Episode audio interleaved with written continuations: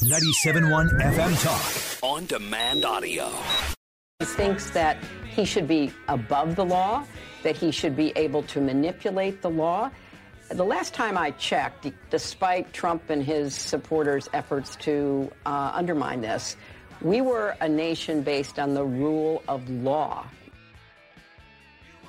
Secretary Clinton said I did not email any classified material to anyone on my email. There is no classified material. Was that true? Uh, there was classified material emailed.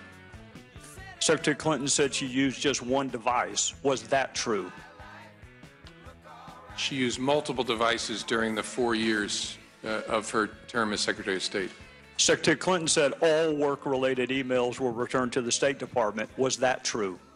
No, we found work related emails, thousands that were not returned. Yeah, thank you. Uh, so, uh, Secretary Clinton, who will never have the the title president in front of her name, is out there blasting Donald Trump for his attempt to fight back on this partisan persecution that's going on across the country by claiming we are a nation of laws. What we are is a two tiered justice system where, depending on your party affiliation, you can get away with a lot, including deleting 30,000 emails, sending classified emails on, on unsecured servers while overseas, lying to the FBI and to Congress, and, and that's I'll, I'll play that Trey Gowdy bite until the day I die, where you have James Comey confirming all of the laws that woman broke,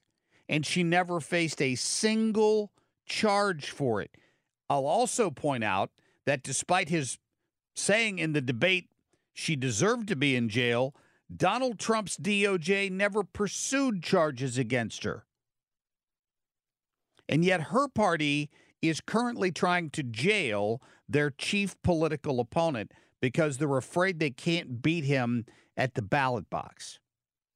It just sticks in my craw every time I hear her voice and saying, We have a rule of law. Nobody's above the law. Well, Hillary Clinton, you are above the law. It's been proven time and time again that you are above the law. You should have faced charges for what you did there.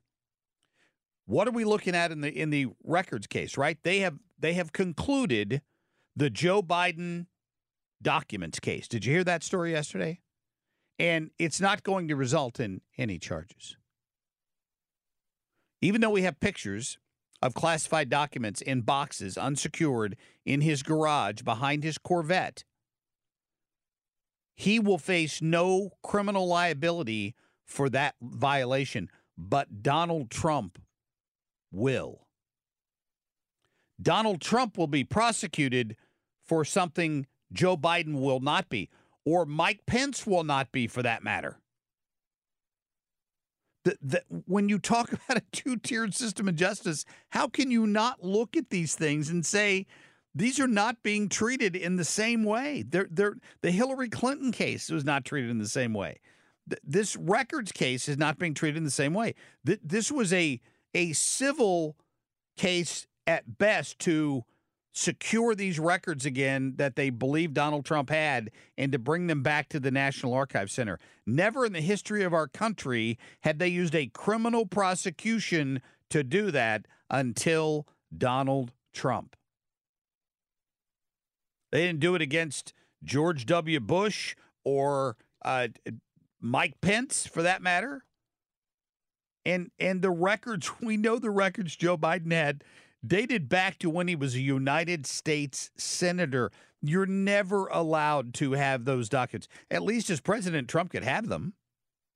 He's got more more uh, top secret stuff in his brain than he's got on paper.